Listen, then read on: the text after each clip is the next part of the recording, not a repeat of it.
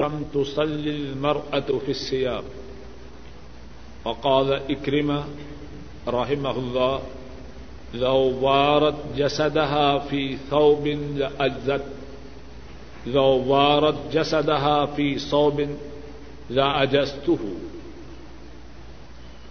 وقال حدثنا أبو اليمان قال أخبرنا شعيب عن الزهري قال أخبرني عروة أن عائشة رضي الله تعالى عنها قالت، لقد كان رسول الله صلى الله عليه وسلم يصلي الفجر ويشهد معه نساء من المؤمنات متلفعات في مروتهن، ثم يرجعن إلى بيوتهن ما يعرفهن أحد.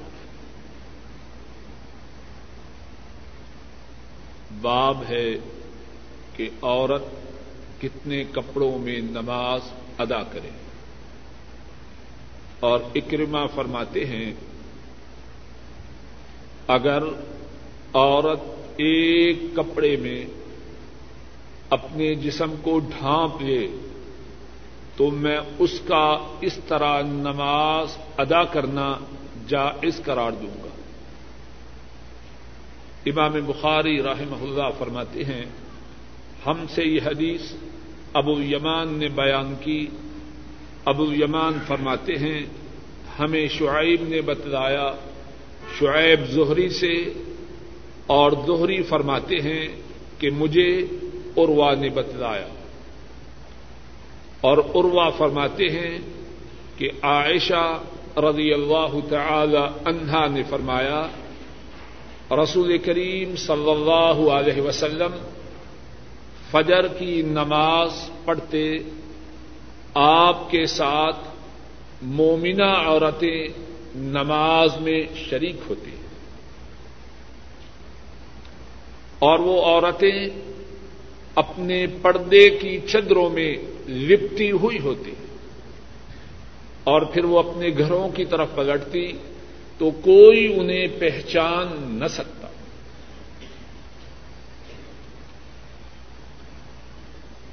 امام بخاری راہ محلہ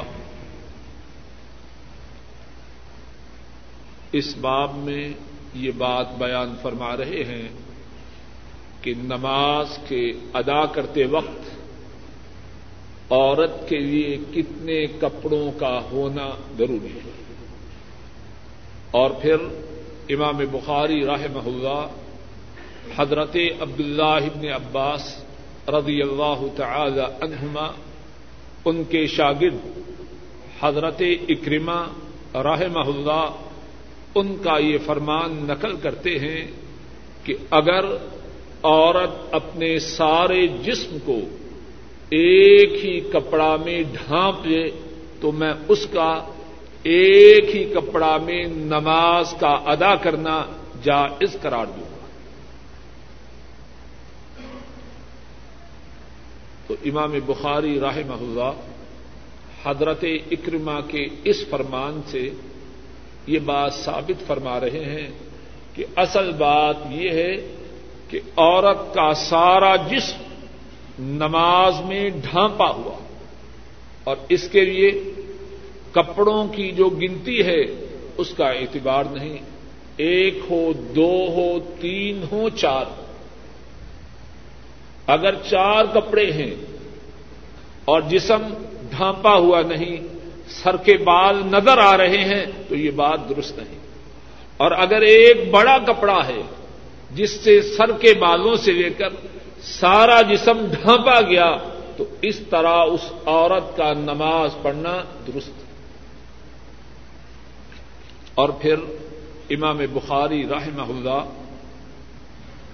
ایک حدیث لائے ہیں اور اس حدیث کا پہلے ترجمہ کرتے ہیں، پھر اس حدیث پاک میں جو باتیں ہیں، ان میں سے چند ایک باتوں کا اللہ کی توفیق سے ذکر ہوگا۔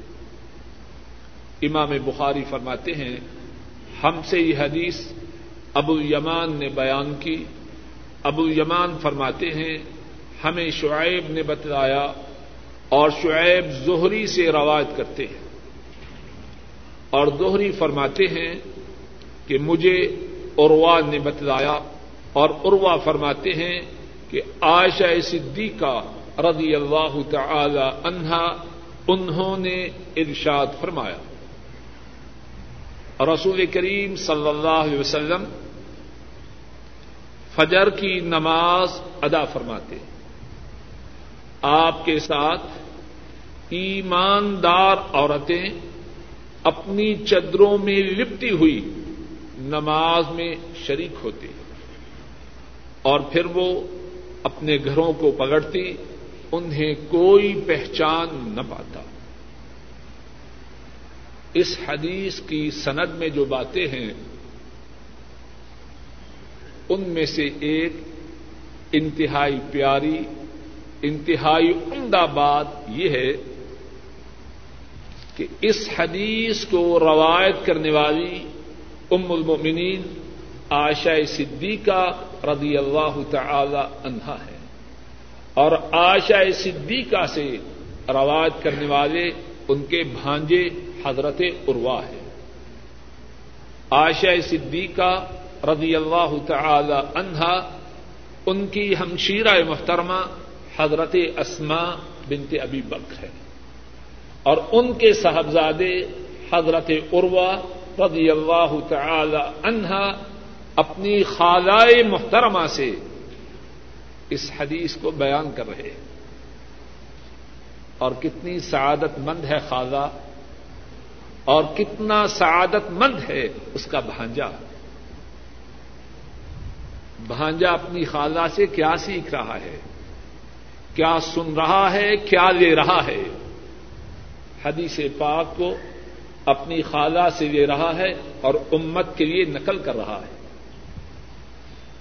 آج کی بہت سی خالائیں اپنے بھانجوں اور بانجیوں کو کیا دیتے ہیں؟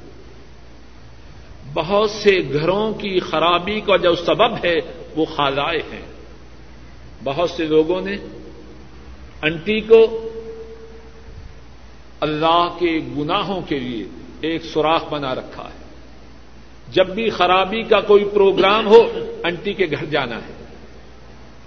اور اگر کوئی روکے، دیکھو، کہتے ہیں یہ دین کی بات کہہ رہا ہے اور قطع رحمی کرتا ہے۔ ہے کہ نہیں؟ گھروں میں ایسی بات۔ اگر آدمی روکے، کہتے ہیں دیکھو، یہ قطع رحمی کرتا ہے۔ اسلام میں سلا رحمی ہے اور یہ دین کے نام پر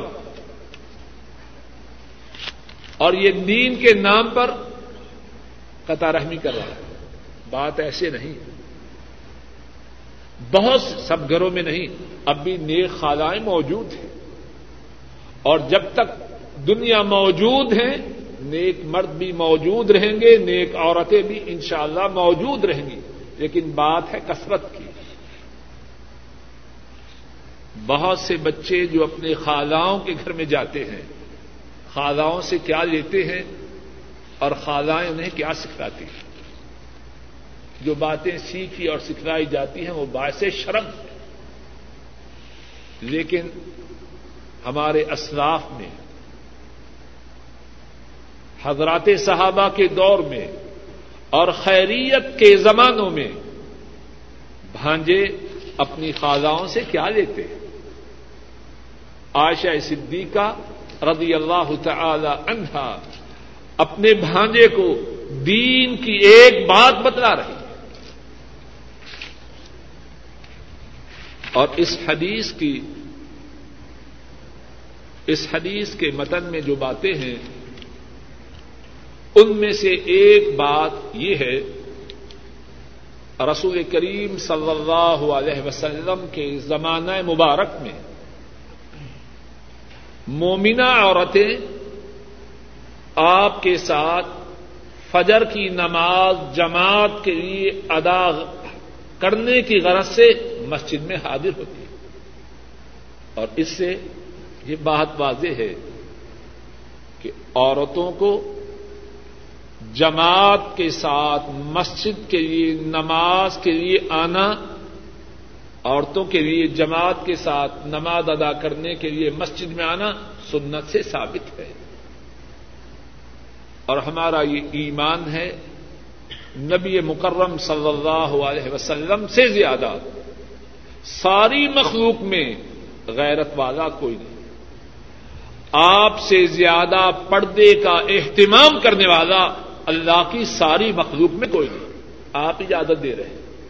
اور آپ کی امامت میں مسلمان عورتیں جماعت کے ساتھ نماز ادا کرنے کے لیے مسجد میں حاضر ہوتی اور عجب بات ہے کہ کچھ لوگ عورتوں کو بازار شاپنگ کے لیے جانے کی تو اجازت دیتے ہیں اور معلوم نہیں کہاں کہاں جانے کی اجازت دیتے ہیں۔ اور جب مسجد میں جماعت کے ساتھ نماز کر ادا کرنے کا معاملہ آتا ہے یا مسجد میں دین کی بات سننے کے لیے عورتوں کے آنے کا مسئلہ آتا ہے تو کہتے ہیں یہ مکرو ہے۔ یہ بات درست ہے۔ ہاں ایک اور بات بھی اس حصے میں یاد رکھی جائے۔ عورت نے جب مسجد میں آنا ہے، اسلامی آداب کی پابندی کرتے ہوئے آنا ہے۔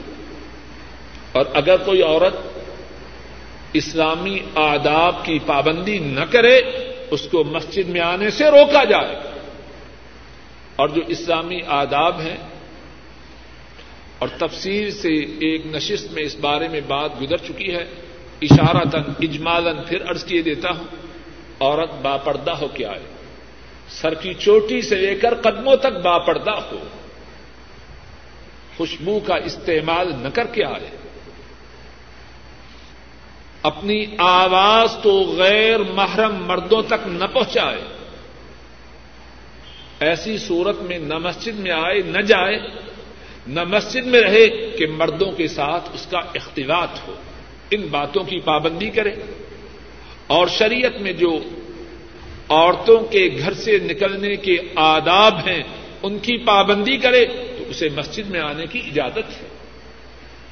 اور اتنی زیادہ اجازت ہے کہ کسی مسلمان کے لیے جائز نہیں کہ اگر عورت اسلامی آداب کی پابندی کرتے ہوئے مسجد میں آئے تو مسلمان کے لیے اس بات کی اجازت نہیں کہ وہ اپنی بیوی کو، اپنی بچی کو، اپنی ہمشیرہ کو مسجد میں آنے سے روکے۔ مستد امام احمد میں ہے۔ عبد اللہ بن عمر رضی اللہ تعالی عنہما نبی کریم صلی اللہ علیہ وسلم کی حدیث بیان کرتے ہیں کہ اللہ کی بندیوں کو مسجد میں آنے سے نہ روکو۔ عبد اللہ ابن عمر رضی اللہ تعالی عنہما ان کے ایک صاحبزادے جواب میں کہتے ہیں، واللہ اللہ کی قسم، ہم تو عورتوں کو ضرور روکیں گے۔ عبد اللہ ابن عمر رضی اللہ تعالی عنہما انتہائی ناراض ہوتے ہیں۔ ان کو ڈانٹتے ہیں اور بعض روایات میں ہے کہ ان کی چھاتی میں زور سے مارتے ہیں۔ فرماتے ہیں، تجھے یہ جرت کیسے ہوئی؟ کہ میں اللہ کے رسول صلی اللہ علیہ وسلم کا فرمان سنا رہا ہوں اور تو کہتا ہے کہ ضرور روکے۔ تو بات یہ عرض کی اگر کوئی مسلمان عورت بیٹی ہو، بہن ہو، بیوی ہو، والدہ ہو، اسلامی آداب کی پابندی کرتے ہوئے، اس بات کو یاد رکھیں، اسلامی آداب کی پابندی کرتے ہوئے جماعت کے ساتھ نماز پڑھنے کے لیے مسجد میں آنا چاہے، مسلمان کو اس بات کی اجازت نہیں کہ اس کو روکے۔ ہاں یہ بات ضرور ہے کہ عورت کی نماز گھر میں اس نماز سے افضل ہے جو وہ مسجد میں ادا کرے۔ اس حدیث پاک میں ایک دوسری بات جو معلوم ہوتی ہے وہ یہ ہے متلفعات فی مروت کہ مسلمان عورتیں جب نماز کے لیے مسجد میں آتی تو اپنی چدروں میں لپٹی ہوئی آتی اور کس طرح لپٹی ہوئی آتی حدیث میں ہے کہ جب وہ نماز سے فارغ ہو کے جاتی تو کوئی انہیں پہچان نہ سکتا اور محدثین نے ان کے نہ پہچانے جانے کے دو اسباب ذکر فرمائے ان میں سے پہلا سبب یہ ہے کہ اس قسم کا ان کا پردہ ہوتا کہ کوئی انہیں پہچان ہی نہ پاتا کون جا رہی ہے۔ اللہ اکبر۔ ستی چوٹی سے لے کر قدموں تک ساری کی ساری پردہ میں چھپی ہوئی ہے۔ اور عجب بات ہے کہ آج کے بہت سے مسلمان اس بارے میں کتنی سستی کرتے ہیں۔ اور بعض لوگوں نے ایک اور مسئلہ کو بہت چالو کیا ہے کہ جی چہرے کا پردہ نہیں، اے عقل مند ہوش کر۔ جب چہرے کو کھول دیا تو اور عورت کا کیا کھلوانا ہے؟ چہرہ جو ہے وہ زیب و زینت کا مرکز ہے۔ یہ جو مسئلہ ہے، اگر کسی نے کسی جگہ نکاح کرنا ہو تو وہ اس عورت کو دیکھ لے۔ یہ اسلام نے اجازت دی ہے کہ نہیں؟ تو جب چہرے کا پہلے سے پردہ نہیں تو اجازت کس چیز کی؟ کچھ اور دیکھے۔ بات سمجھنے کی۔ اجازت دی ہے استثنائی طور پر ایکسپشنلی کہ اگر نکاح کرنا ہو تو عورت کو دیکھ لے۔ کیا دیکھ لے؟ وہی دیکھے جس کے دیکھنے کی پہلے اجازت نہ تھی۔ اگر چہرہ پہلے ہی سے کھلا ہے، تو اس اجازت کے کیا مانے کچھ بات سمجھ میں آ رہی ہے کہ نہیں؟ معاذ اللہ کچھ اور دیکھنا ہے۔ پہلے اجازت نہ تھی، اب نکاح کی غرض سے دیکھنے کی اللہ کے رسول سب نے اجازت فرمائی۔ اور پھر عجب بات ہے کہ لوگ کتنی باتیں بناتے ہیں۔ اور حقیقت کو جان بوجھ کر نظر انداز کرنے کی کوشش کرتے ہیں۔ سورہ انور میں جب پردے کے احکامات آئے، تو مسلمان عورتوں نے، جنہوں نے اللہ کے رسول صلی اللہ علیہ وسلم سے ان احکامات کو خود سنا یا ان کے خامدوں نے سنا، انہوں نے ان احکامات پر کس طرح عمل کیا؟ کوئی بات اتنی پیچیدہ تو نہیں۔ اگر نیت صاف ہو تو بات سمجھنی آسان ہے۔ صحیح بخاری میں ہے۔ فختمرنا بےحا جب پردے کے احکامات آئے، عورتوں نے پردہ کیا۔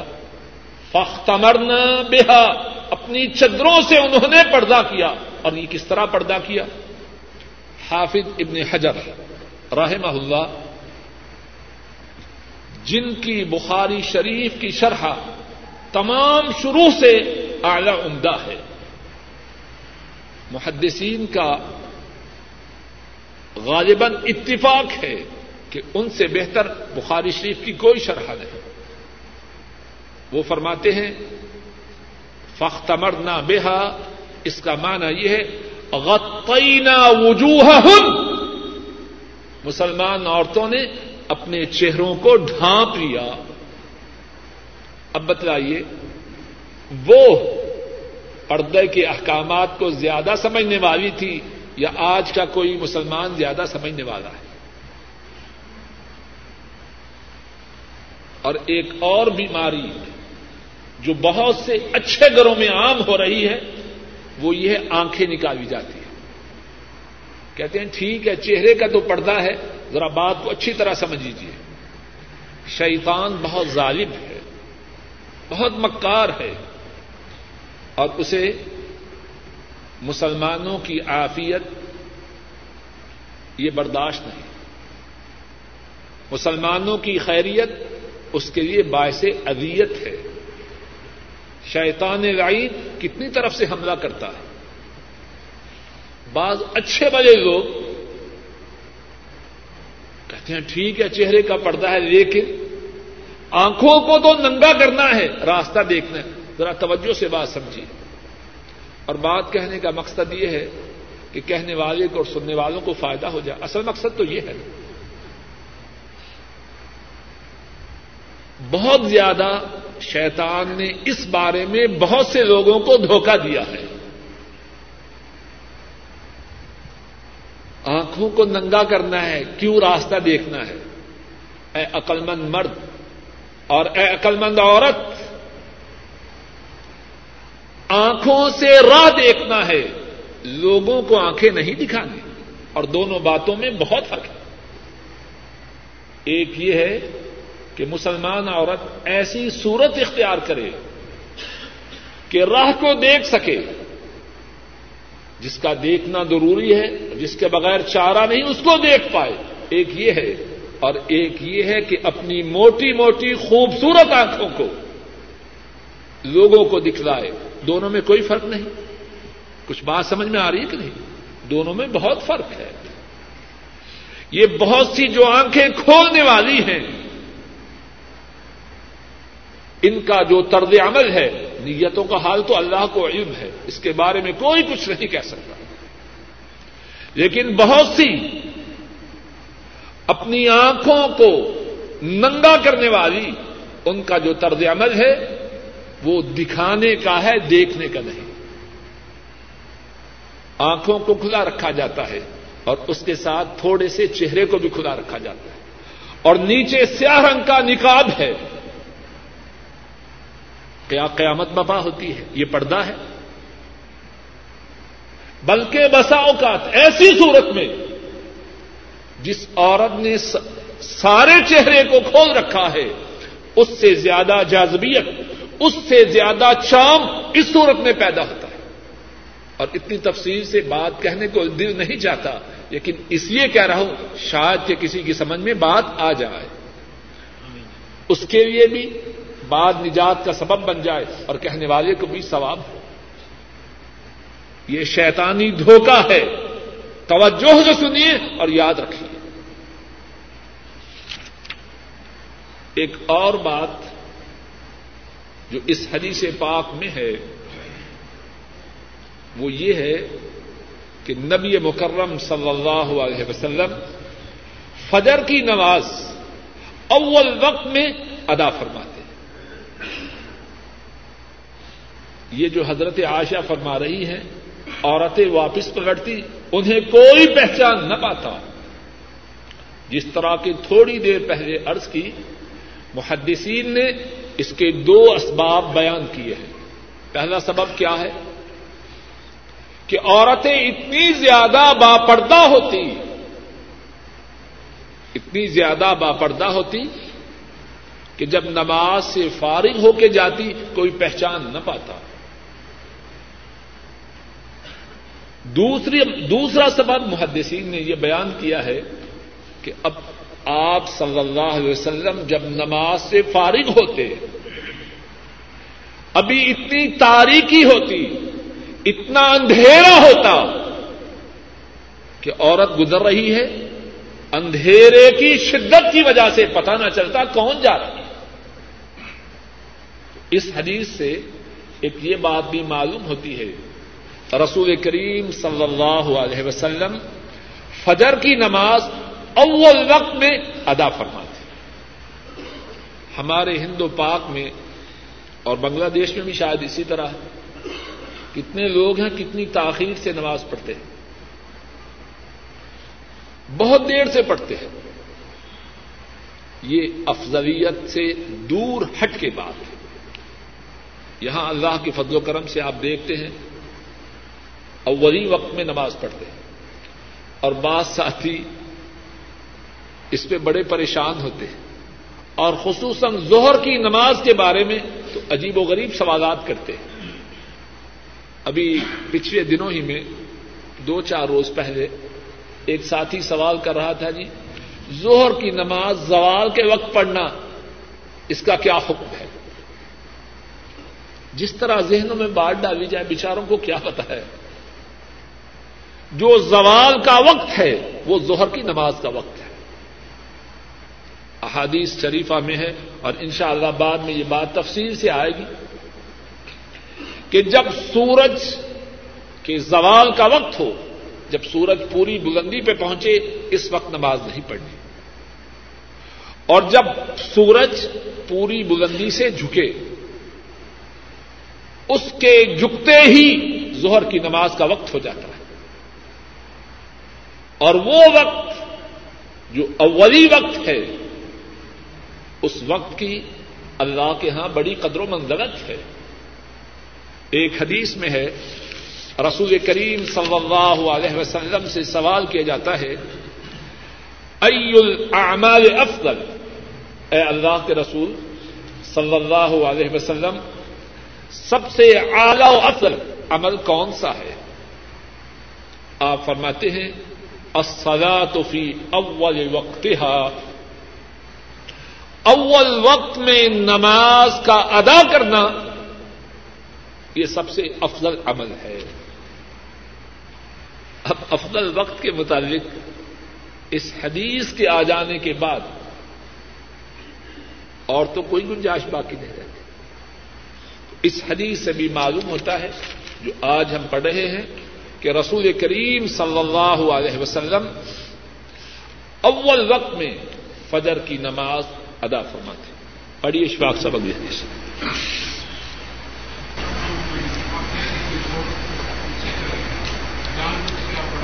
نہیں، میں بھول گیا۔ کون سی پڑھنی تھی؟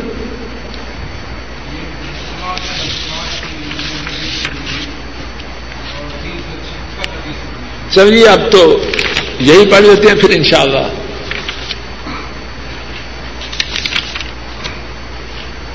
پڑھیے۔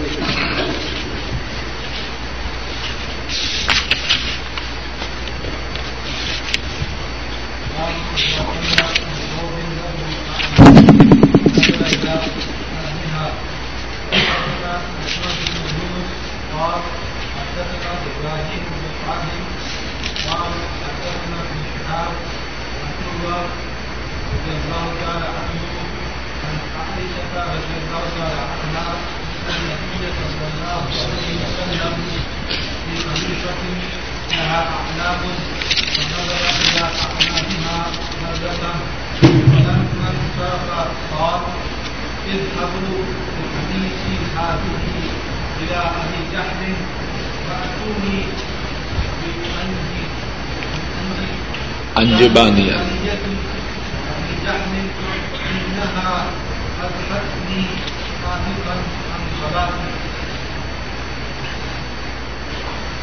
پڑھیے۔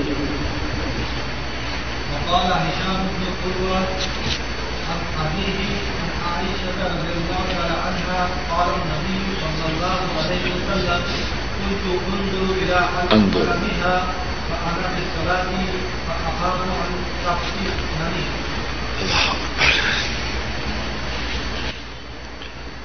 باب اذا صلى في صوب له اعلام ونظر الى علمها قال حدثنا احمد بن يونس، قال حدثنا ابراهيم بن سعد قال حدثنا ابن شهاب عن اروه عن عائشه رضي الله تعالى عنها ان النبي صلى الله عليه وسلم صلى في خميصه لها اعلام فنظر الى اعلامها نظره فلما انصرف قال اذهبوا بخميصتي هذه الى ابي جهم واتوني بانبجانيه ابي جهم فانها الحتني انفا عن صلاتي وقال هشام بن عروه عن ابيه عن عائشه رضي الله تعالى عنها قال عن عائشه رضي الله تعالى عنها قال النبي صلى الله عليه وسلم كنت انظر الى علمها وانا في الصلاه فاخاف ان تفتنني. باب ہے اس بارے میں جب کوئی کسی ایسے کپڑے میں نماز پڑھے جس میں اشکال ہوں شکلیں ہوں، اور وہ ان شکلوں کی طرف نماز میں دیکھے۔ امام بخاری راہ اللہ بیان فرماتے ہیں، ہم سے یہ حدیث احمد بن یونس نے بیان کی۔ احمد بن یونس فرماتے ہیں، ہم سے یہ حدیث ابراہیم بن سعد نے بیان کی۔ ابراہیم فرماتے ہیں، ہم سے یہ حدیث ابن شہاب نے بیان کی۔ ابن شہاب عروا سے عروا عائشہ صدیقہ رضی اللہ تعالی عنہا سے روایت کرتے ہیں۔ عائشہ صدیقہ رضی اللہ تعالی عنہا فرماتی ہیں، بے شک نبی کریم صلی اللہ علیہ وسلم نے ایک مربع کپڑے میں نماز پڑھی۔ اور اس کپڑے میں اشکال تھی کچھ تصاویر تھی۔ آپ نے ان اشکال کی طرف دیکھا۔ بس آپ جب نماز سے فارغ ہوئے، آپ نے فرمایا، یہ مربع کپڑا، یہ رومال ابو جہم کے پاس لے جاؤ۔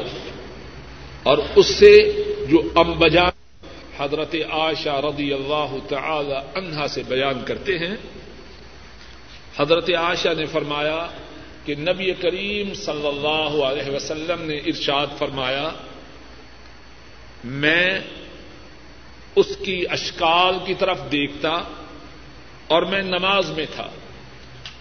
اور مجھے ڈر محسوس ہوا کہ یہ اشکال مجھے فتنے میں بپا کر دے گی۔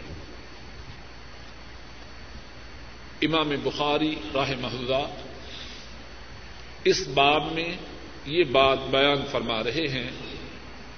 اگر کوئی شخص ایسے کپڑے میں نماز پڑھے جس میں اشکال ہوں اور وہ ان اشکال کی طرف دیکھ لے تو اس کا کیا حکم ہے؟ یہاں حدیث کی کچھ شرح بیان کرنے سے پہلے ایک چھوٹے سے نقطہ کو بیان کرنا چاہتا ہوں وہ یہ ہے کہ یہ جو اشکال کا ذکر ہے، اس سے کیا مراد ہے؟ کیا اس سے مراد یہ ہے کہ کسی انسان یا جاندار چیز کی تصویر ہو یا کیا مراد ہے؟ اس سے مراد جاندار کی تصویر نہیں بات سن لیجیے یہ جو کپڑا، جو مربع کپڑا یا رومال تھا خمیسہ اس کو کہتے ہیں جو چکور ہو، جس کے چاروں کنارے چاروں ضلع برابر ہو یعنی مربع۔ اس میں جو اشکال تھی، وہ کیسی تھی؟ کیا انسانوں یا زیروح چیزوں کی تھی یا کچھ اور تھی؟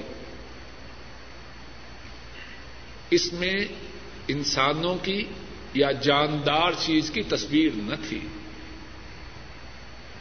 یہ کپڑا آ، حضرت صلی اللہ علیہ وسلم، آپ اس میں نماز پڑھے ہیں۔ اور بخاری شریف میں ہی حدیث ہے، عائشہ صدیقہ رضی اللہ تعالی عنہا، وہ بیان کرتی ہیں، رسول کریم صلی اللہ علیہ وسلم تشریف لاتے ہیں۔ اور عائشہ رضی اللہ عنہا فرماتی ہیں، میں نے گھر میں ایک تکیا خرید رکھا تھا۔ آ، حضرت صلی اللہ علیہ وسلم تشریف لاتے ہیں، دروازے ہی پہ رک جاتے ہیں۔ عائشہ صدیقہ، آ، حضرت صلی اللہ علیہ وسلم، ان سے انتہائی زیادہ محبت کرنے والی اور ان کی انتہائی زیادہ تعدیم و تقریم کرنے والی ہے اب وہ دروازے پہ کھڑے ہیں، اندر تشریف نہیں لا رہے۔ عائشہ صدیقہ بہت ذہینہ بہت فتینہ ہے۔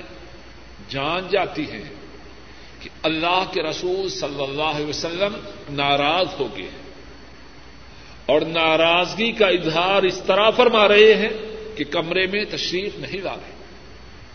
فوراً ارض کرتی ہیں، اتوب اللہ ماذا ازنبت میں اللہ سے اپنے گناہ کی معافی کا سوال کرتی ہوں۔ میں اللہ کے روبرو توبہ کرتی ہوں۔ اے اللہ کے رسول صلی اللہ علیہ وسلم، مجھے بتلائیے کہ میں نے کیا گناہ کیا ہے۔ کیسی کیسی ایمان والی عورت ہے۔ ماذا ازبت مجھے بتلائیے، میں نے کیا گناہ کیا ہے؟ رسول کریم صلی اللہ علیہ وسلم فرماتے ہیں ماہد نمرخا یہ تکیا کیسے ہے؟ عرض کرتی ہیں یہ تجویز علیہ وتا وسدہ یہ تکیا تو میں نے آپ ہی کے لیے خریدا ہے۔ اور کیوں خریدا ہے؟ آپ تشریف لائیں، اس پر بیٹھیں اور اس سے ٹیک لگائیں۔ آپ کی، آپ کے آرام کے لیے میں یہ تکیا میں نے یہ تکیا خریدا ہے۔ آپ صلی اللہ علیہ وسلم نے ارشاد فرمایا، ان اصحاب هذه الصور يعذبون يوم القيامه يقال لهم احيوا ما خلقتم وان الملائكه لا تدخل بيتا فيه سوره فرمایا، یہ جو صورتوں والے ہیں تکیے میں جو صورتیں ہیں، ان کی طرف نشان اشارہ کر کے، یہ جو تصویریں والے ہیں، ان کو کل قیامت کے دن عذاب میں مبتلا کیا جائے گا۔ اور ان سے کہا جائے گا، احیو ما خلق تم جو تصویریں تم تم نے بنائی، اب ان میں جان ڈالو۔ وہ جان ڈال سکے؟ گا اور تیسری بات یہ فرمائی، جس گھر میں تصویر ہو، اس میں اللہ کا فرشتہ نہیں آتا۔ اس حدیث میں کتنی باتیں ہیں۔ ایک بات اس حدیث کے متعلق عرض کر کے اپنے درس کی طرف آتا ہوں۔ ہم میں سے کتنے ہیں، اپنے ملکوں میں غریب تھے، یہاں آئے تنخواہ ملی تو بھول جاتے ہیں۔ کہ جس اللہ نے تنخواہ دی ہے، جس اللہ نے رزق کے دروازے کھولے ہیں، اس کی نافرمانی نہیں کرتے۔ نافرمانی کا ساز و سامان اکٹھا کر رہے ہیں۔ اور انہیں ساز و سام، اسی ساز و سامان میں سے صوفے خریدے جا رہے ہیں۔ اور اس پہ جو پردے ہیں، وہ سب تصویریں۔ کہیں مردوں کی تصویریں، کہیں عورتوں کی تصویریں۔ اور بات کی جائے تو کہتے ہیں، دین میں اتنی سختی نہیں، چھوڑو جی۔ دین نہ ہوا، ان کی اپنی خواہش اور منشا ہوئی، جیسے چاہیں دین کو بدل لیں اور بعض یہ کہتے ہیں جی اگر تصویریں ان کی ذلت و رسوائی ہو تو پھر کوئی حرج نہیں۔ اگر تصویریں نیچے آئے سنیے کبھی آپ نے یہ بات۔ اگر تصویریں نیچے ہوں تو کچھ حرج نہیں۔ اب وہ جو تکیا ہے، وہ سر کے اوپر رکھا جائے گا یا نیچے رکھا جائے گا؟ بات نہ سمجھنی کوئی چاہے تو اس کی اپنی منشا۔ رسول کریم صلی اللہ علیہ وسلم نے امت کی رہنمائی میں کوئی کسر اٹھا نہیں رکھی۔ صحیح بخاری میں حدیث ہے۔ اور الفاظ جس طرح کے پڑے ہیں یہ تجویز علیہ وتا یہ تکیا اس لیے خریدا ہے، آپ اس کے اوپر بیٹھے اور اس کے ساتھ ٹیک لگائیں۔ واضح الفاظ ہیں۔ اور تھوڑی بہت عربی تو سعودی عرب میں رہنے والے سارے ہی جاننے لگے۔ کہاں سے بہانے بناتے؟ اب آتے ہیں اپنے اصل موضوع کی طرف۔ آ، حضرت صلی اللہ علیہ وسلم، جب گھر میں تصویر کی موجودگی پر اتنا ناراض ہوتے ہیں، تو کیا ایسے مربع کپڑے میں نماز پڑھیں گے جس میں انسانوں کی تصویریں ہوں؟ کچھ بات سمجھ میں آ رہی ہے کہ نہیں؟ بولیے جی۔ تو مقصد یہ ہے کہ وہ تصویریں انسانوں کی یا جاندار چیزوں کی نہ تھی درخت ہو مثال کے طور پر، پہاڑ ہو ان کی تصویروں میں کچھ حرج نہیں۔ اور یہ تصویریں ان چیزوں کی تھی جو غیر جاندار ہیں۔ اس حدیث کے یہ بات میں نے ضروری یہ بات میں نے چاہا کہ ابتدائی میں سے سمجھ جائے۔ کہ اس باب میں شکلوں والے کپڑے میں جو نماز پڑھنے کا حکم ہے، شکلوں والے کپڑے میں نماز پڑھنے کا جو مسئلہ ہے، وہ ان شکلوں کے متعلق نہیں جو انسانوں کی ہو یا جانداروں کی ہو۔ ان شکلوں کی بات ہے جو بے جان چیزوں کی۔ باقی جو ہم نے حدیث پڑھی ہے، اس کی سند اور اس کے متن میں جو باتیں ہیں، ان میں سے ایک بات جو اس حدیث کی سند میں ہے، وہ یہ ہے، عائشہ صدیقہ رضی اللہ تعالی عنہا، ان سے اس حدیث کے لینے والے ان کے بھانجے ہیں۔ اور ان کے بھانجے سے اس حدیث کے لینے والے ان کے بیٹے ہیں۔ کتنا پیارا ہے یہ خاندان اور کتنے خوش نصیب ہیں یہ لوگ۔ خالہ اپنے بھانجے کو حدیث سکھلا رہی ہے اور بھانجا اپنے بیٹے کو یہ حدیث سنا رہا ہے اور بھانجے کا بیٹا امت کو یہ حدیث پہنچا رہا ہے۔ اللہ کی رحمتیں ہوں اس خاندان پر اور اللہ ہمارے گھروں میں بھی یہی صورت جاری کر رہا حدیث کے متن میں جو باتیں ہیں، ان میں سے ایک بات یہ ہے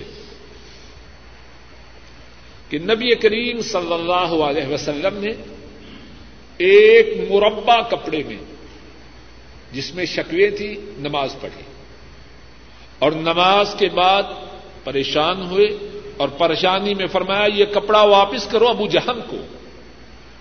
اور اس سے امبجانیاں لاؤ کیونکہ یہ قریب تھا کہ مجھے نماز میں غافل کر دیتا۔ اس حدیث کے متن میں جو باتیں ہیں، ان میں سے پہلی بات یہ ہے کہ بہت سے دوست اس بات کا دعوی کرتے ہیں۔ ذرا بات کو توجہ سے سنیے۔ بہت سے دوست اس بات کا دعوی کرتے ہیں کہ نبی کریم صلی اللہ علیہ وسلم کو علم غیب تھا۔ اور جو کہ نہیں تھا، کہتے ہیں دیکھو یہ گستاخ، بے ادب۔ کہتے ہیں کہ نہیں؟ اب بتلائیے، اگر نبی کریم وسلم کو پتا تھا کہ اس کپڑے میں نماز پڑھنے سے مجھے پریشانی لاحق ہوگی، تو کیا آپ اس کپڑے میں پہلے سے نماز پڑھتے؟ کچھ بات سمجھ میں آ رہی ہے کہ نہیں؟ کیوں نہیں بولیے؟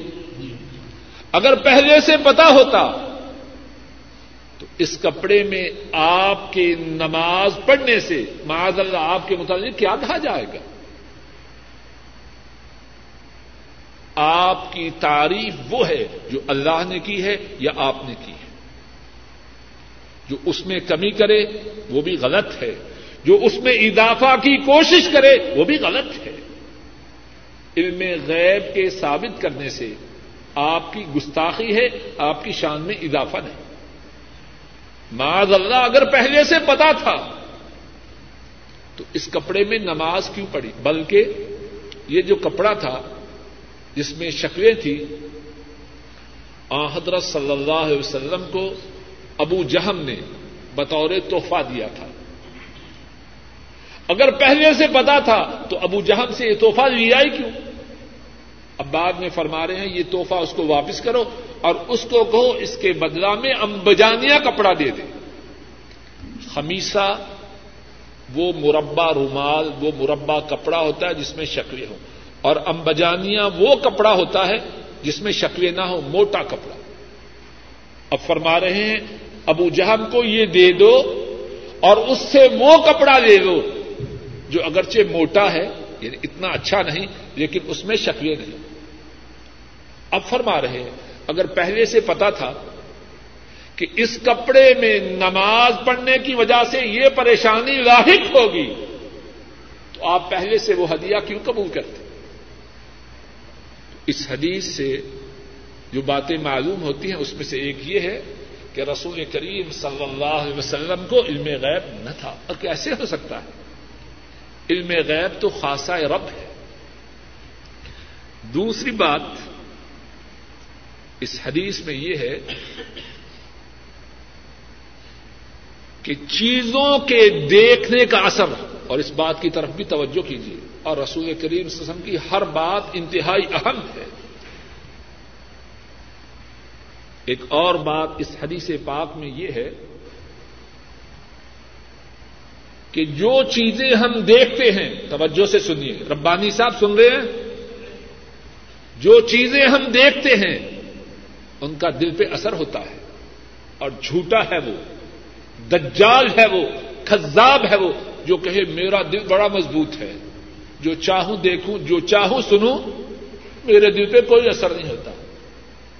آپ نے ایسے پاٹے خان دیکھے ہیں کہ نہیں؟ ان کو سمجھائیں، کہتے ہیں، کچھ کچھ بات نہیں جی ہمارے دل بڑے صاف ہیں۔ سنیا کبھی بات کریں۔ یہ سب مکاری ہے، فریب ہے، دھوکہ ہے۔ اللہ کی ساری مخلوق میں سے۔ جب سے مخلوق بنی ہے، جب تک رہے گی۔ سب سے زیادہ پاک، سب سے زیادہ پاکیزہ، سب سے زیادہ طاہر دل کس کا ہے؟ مدینے والے کا صلی اللہ علیہ وسلم۔ ان ایسا پاک دل کسی کا ہے؟ وہ بھی فرما رہے ہیں، یہ جو میں نے شکلیں دیکھی، قریب تھا کہ مجھے فتنہ میں مبتلا کر دیتی۔ اگر ان کی یہ کیفیت ہے، تو آج کا نام نہاد مسلمان، جو ہر روز سونے سے پہلے، ایک گھنٹے کے لیے، ڈیڑھ گھنٹے کے لیے وہ شکلیں دیکھتا ہے جن کا دیکھنا حرام ہے۔ اور چھٹی کے دن ماشاء اللہ تین سے چھ گھنٹے کے لیے دیکھتا ہے۔ اس کے دل پہ کوئی اثر نہ ہو۔ کچھ بات واضح ہے کہ نہیں؟ شیطان نے کتنے دھوکے میں بہت سے مسلمانوں کو مبتلا کیا ہے۔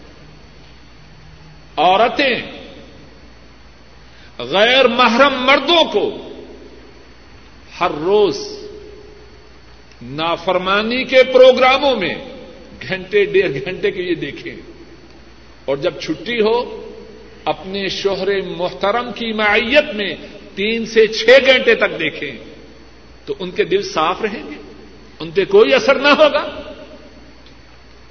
کچھ بات واضح ہے کہ نہیں؟ کیوں شاکر صاحب؟ رسول کریم صلی اللہ علیہ وسلم کیا فرما رہے ہیں؟ شکلوں کی طرف دیکھا۔ قریب تھا کہ یہ شکلیں مجھے فتنہ میں مبتلا کر دیں۔ اور ان سے اعلی عبادت کرنے والا کوئی نہیں۔ انسان تو انسان رہے۔ فرشتوں میں بھی ان ایسی خوشو و خدو والی عبادت کرنے والا کوئی نہیں۔ عبادت میں ان کی خشیت، ان کا خضوع، ان کی توجہ، ان کا دیہان سب سے زیادہ ہے۔ لیکن شکلوں کی طرف دیکھنا، اس سے ان کو اتنا ڈر ہے کہ کہیں فتنے میں مبتلا نہ کر دے۔ تو اور کوئی کس بات کی مووی ہے؟ ایک اور بات اس حدیث پاک میں یہ ہے، اللہ اکبر۔ رسول کریم صلی اللہ علیہ وسلم نماز کے خوشو و خدو کا کتنا خیال رکھتے ہیں۔ یہ مربع رومال جس میں شکلیں ہیں، وہ نماز سے توجہ ہٹانے کا سبب بننے کا اندیشہ ہے۔ آپ کیا فرما رہے ہیں؟ اس کو واپس کر دو۔ ابو جہب کو دے دو۔ کہنے والا بھی اور سننے والے بھی اس بات پر غور کریں کیا نماز کے خوشو و خدو کو باقی رکھنے کے لیے ہمارا اتنا اہتمام موجود ہے۔ اللہ معاف کرے، ہم میں سے بہت سے نماز شروع کرتے ہی کھاتے کھول دیتے ریالوں کے روپے بن رہے ہیں اور روپوں کے ڈالر بن رہے ہیں۔ اور سارا حساب بڑی توجہ سے نماز میں ہو رہا اور اگر اچانک خیال آ جائے، اللہ معاف کرے، لیکن بات اچانک ہی نہیں۔ ہم میں سے بہت سے تو بڑی باقاعدگی سے ضربے اور تقسیمیں ساری نماز ہی میں دیتے ہیں۔ اور وہاں نماز کے خوشی و خدو کا کتنا اہتمام۔ ہے ایک اور بات اس حدیث کے متن میں یہ ہے، اگر کوئی دوست تحفہ دے، اگر کوئی دوست تحفہ دے، اس کا قبول کرنا سنت سے ثابت ہے۔ ابو جہم نے تحفہ دیا۔ آپ نے قبول فرمایا، سنت سے تحفہ کا قبول کرنا ثابت ہے۔ لیکن آدمی صرف اسی سنت پہ عمل نہ کرے۔ اس کے ساتھ یہ بھی ہے کہ جو تحفہ دے، اس کو اس سے بہتر یا کم از کم اس کے برابر تحفہ کا بدلا دے۔ وہ ادا ہوئی تم بتحیت فحیو بے احسن امنہا اور دوہا صرف پہلی بات ہی نہ سنیں، دوسری بھی یاد رکھیں۔ ایک اور بات اس حدیث پاک میں یہ ہے، ایسے دوست جن سے بے تکلفی ہو، ایسے دوست جن سے بے تکلفی ہو، ان سے تحفہ کا تبادلہ کیا جا سکتا ہے۔ اگر کوئی شخص دے رہا ہے، وہ دے رہا ہے مثال کے طور پر ایک قسم کا کپڑا۔ آدمی سمجھتا ہے کہ میرے لیے دوسرا کپڑا اس سے زیادہ بہتر ہے اور دوسرا کپڑا دینے میں اسے کوئی تکلیف نہیں۔ اس کی اور اس کی دونوں کی قیمت برابر ہے اور وہ بھی اس کے پاس موجود ہے، یہ بھی موجود ہے۔ ایسی صورت میں اپنے دوست سے کہہ سکتا ہے، بھائی، دینا ہے تو وہ دے دو، اس میں کوئی برائی کی بات نہیں۔ لیکن یہ نہ کرے، پہلے اس بیچارے نے دس ریال میٹر کا خریدا ہے اب پچاس ریال میٹر کا مانگ رہا ہے۔ یہ نہیں بات ہے۔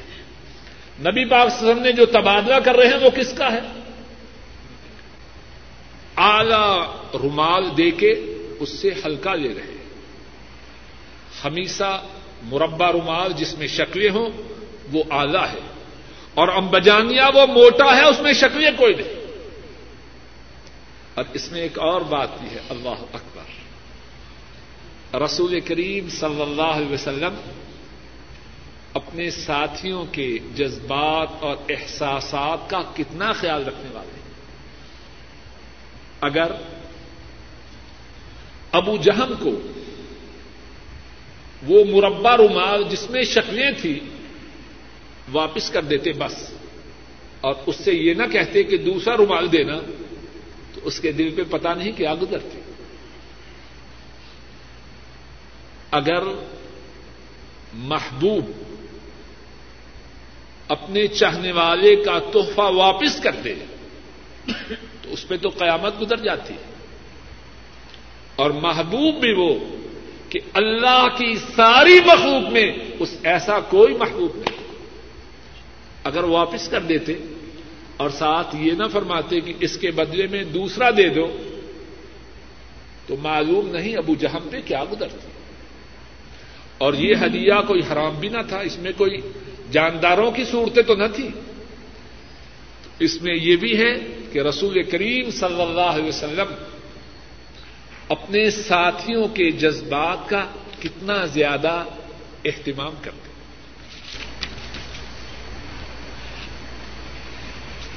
پڑھیے ڈاکٹر صاحب علی حدیث۔ وقت۔ اللہ مالک الملک اپنے فضل و کرم سے کہنے والے اور سننے والے ہم سب کے گناہوں کو معاف کرے۔ بات کے کہنے اور بات کے سننے میں جو غلطی، جو کوتاہی ہوئی ہے، اللہ اس کو معاف فرمائے۔ ہمارے گناہوں کو معاف فرمائے۔ ہے۔ تراویح کی نماز میں اگر کسی مسجد میں قرات کرنے والے امام زیادہ اچھی قرات کرتے ہیں تو کیا اپنی قریب والی مسجد کو چھوڑ کر وہاں جانا جائز ہے؟ جواب یہ ہے، نہ صرف جائز ہے، بلکہ اللہ سے امید ہے کہ اس کا اجر و ثواب بھی زیادہ۔ ہاں اس حصے میں ایک بات انتہائی ضروری ہے کہ جب دور جانے، دور والی مسجد میں جانے کا پروگرام ہو تو پہلے نکل جائے۔ اب یہ نہ ہو کہ ادھر محلے کی مسجد میں نماز کھڑی ہوئی اور اس طرف گاڑی اسٹارٹ کی۔ تو ماشاء اللہ وہاں پہنچتے پہنچتے لوگ فرض نماز سے فارغ ہو گئے۔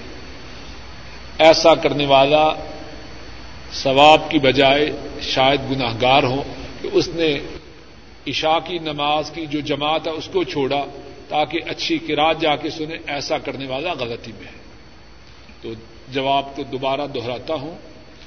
اچھی کراط سننے کے لیے ایک قریب کی مسجد کو چھوڑ کر دور کی مسجد میں جانا اس میں کوئی حرج نہیں، بلکہ اللہ کے فضل و کرم سے امید ہے کہ ثواب زیادہ ہوگا، لیکن پہلے سے حساب لگا لے تاکہ صحیح وقت پہ وہاں پہنچ جائے۔ اچھا قرآن قرآن کریم سننے کی غرض سے عشاء کی جماعت ہی کو ضائع نہ کرے۔ اسی کے ساتھ دوسرا سوال یہ ہے کہ قریب کی مسجد میں جو خطبہ جمعہ ہے اس کو سننے کی بجائے آدمی دور کی مسجد میں، جہاں خطبہ جمعہ نسبتاً زیادہ اچھا اور اعلیٰ ہے جانا درست ہے کہ نہیں، جواب یہ ہے کہ اس میں بھی کوئی حرج نہیں۔ لیکن پھر وہی بات ہے، یہ نہ کہ اس طرف خطبہ شروع ہو اور اس وقت وہ اپنے گھر سے روانہ ہو۔ ایسا نہ کرے، قبل از وقت نکل جائے۔ ہاں اس کے ساتھ ایک اور بات ہے، وہ یہاں ہمارے ہاں تو نہیں، لیکن شاید اپنے اپنے علاقوں میں ہو۔ اگر آدمی کے اپنی اپنے محلے کی مسجد کو چھوڑ کر دوسری مسجد میں جانے کی صورت میں جو مقامی مسجد ہے، اس کے بہت زیادہ متاثر ہونے کا اندیشہ ہو تو پھر ایسا نہ کرے۔ مثال کے طور پر ایسا شخص ہے جو اپنے محلے کی مسجد کا بندوبست کرتا ہے۔ اب اس نے سنا کہ دو میل دور شہر کے دوسرے کنارے پر جو مسجد ہے، وہاں قاری صاحب بہت عمدہ تلاوت کرتے ہیں۔ تو جائے اور جو مسجد کا اپنی کا بندوبست تھا وہ سارا دھرا کا دھرا رہ جائے، پھر نہ جائے۔ کیونکہ یہاں جو اس کا رہنا ہے، اس کا نفع سارے محلے کے لوگوں کے لیے تو آدمی ان باتوں کا ضرور جائزہ لے لے۔ کہ طواف کرتے وقت اگر کوئی شخص قرآن کریم دیکھ کر پڑھنا چاہے تو اس کا کیا حکم ہے؟ جواب یہ ہے کہ کوئی حرض نہیں۔ لیکن جو بات طواف میں یاد رکھنے کی ہے، وہ یہ ہے کہ طواف اللہ سے مانگنے کا بہترین وقت ہے۔ اور جس طرح کی بات پہلے گزر چکی ہے، الحجاج والعمار وحد اللہ دعاہم فاجابو وسالوہ فآطاہم رسول کریم صلی اللہ علیہ وسلم نے فرمایا، حج کے لیے آنے والے اور عمرہ کے لیے آنے والے یہ اللہ کے مہمان ہیں۔ اللہ نے ان کو دعوت دی، انہوں نے اللہ کی دعوت کو قبول کیا۔ اب انہوں نے اللہ سے سوال کیا، اللہ نے ان کے سوال کو پورا کیا۔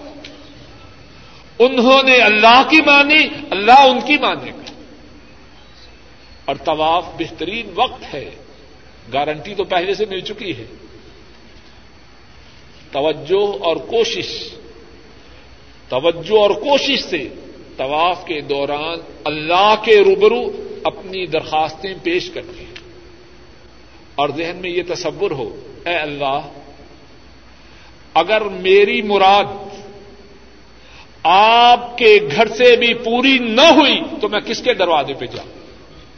اس تصور سے، اس اعتقاد سے، اس یقین سے، اس اعتماد سے اللہ سے سوال کریں۔ اور اسی اور اسی لیے لوگوں نے جو سات چکروں کی دعائیں بنائی ہیں، اس میں ایک بات تو یہ ہے کہ آ حضرت سے ان کا کوئی ثبوت نہیں۔ دوسری اس میں بڑی خسارے کی بات یہ ہے کہ طواف کے دوران جو اللہ سے گفتگو کا موقع ملا تھا، اللہ سے اپنی پریشانیوں کے کہنے کا موقع ملا تھا، اللہ کے روبرو اپنی گزارشات پیش کرنے کا جو موقع ملا تھا، یہ سات چکروں والی دواؤں نے وہ ضائع کر دی۔ اسے پتہ ہی نہیں کیا پڑ رہا ہے۔ پہلے چکر کی اس کو کیا پتا ہے، پہلے چکر کی دعا، اس کا کیا مقصد ہے کچھ پتا نہیں۔ ایک تو پہلی بات یہ ہے، سنت سے ثابت نہیں۔ دوسری بات یہ ہے کہ فوری خسارہ بھی بہت ہے۔ اپنی فریادیں پیش کرنے کا جو موقع تھا، وہ ضائع کر دیا۔ تو کہ کن دنوں میں عمرہ ادا کرنے سے حج واجب ہو جاتا ہے؟ ماشاء اللہ وہ مسائل جو made in Pakistan and India ہیں، وہ بہت زیادہ ہے اسی طرح لوگوں نے عمرہ کی مناسبت سے بھی کئی مسئلے بنا رکھے ہیں۔ اور کئی لوگ ایک دوسرے کو کہتے ہیں، دیکھو، عمرہ نہ کرنا حج واجب ہو جائے گا۔ بے سمجھی کی بات ہے، معاملہ اللہ سے ہے۔ اگر تجھ پر حج واجب ہے، تو عمرہ کر، نہ کر، تجھ پر واجب ہے۔ اور اگر نہیں واجب ایک نہیں تو دس عمرے بھی کروے، تجھ پہ حج واجب نہیں ہوگا۔ جس پہ حج واجب ہے، اس پر واجب ہے۔ عمرہ کے کرنے یا نہ کرنے سے، حج کی فرضیت میں یا حج کے فرض نہ ہونے سے کوئی تعلق یا پھولوں وغیرہ کی تصویریں لگانا، اس کا کیا حکم ہے؟ اور دوسری تصویریں لگانا کیا حکم ہے؟ جواب یہ ہے، پھولوں کی، پہاڑوں کی، دریاؤں کی، درختوں کی، جو جاندار چیزیں نہیں ان کی تصویریں گھر میں لگانا اس میں کوئی حرج نہیں۔ لیکن کسی جاندار کی تصویر گھر میں لٹکانا اس کی اسلام میں بالکل اجازت نہیں۔ اور بات سوال کیا تو بات یاد آئی ہے۔ اور انشاءاللہ ساتھیوں کی خیر خواہی کے لیے عرض کر دوں۔ بعض کیا لفظ استعمال کروں۔ بعض ایسے بھی گھر دیکھے ہیں کہ گھر کی عورتوں کی تصویریں ڈرائنگ روم میں موجود ہیں کیا کہیے بےغیرتی نہیں تو اور کیا؟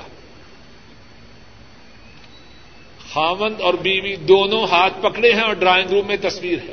اللہ ہدایت دے۔ تصویر کی حرمت تو ہے ہے۔ اس کے ساتھ بےغیرتی بھی ہے۔ اس میں عورت نکاب کے ساتھ کالی اینک بھی پہن لے تو پھر کیا حکم ہے؟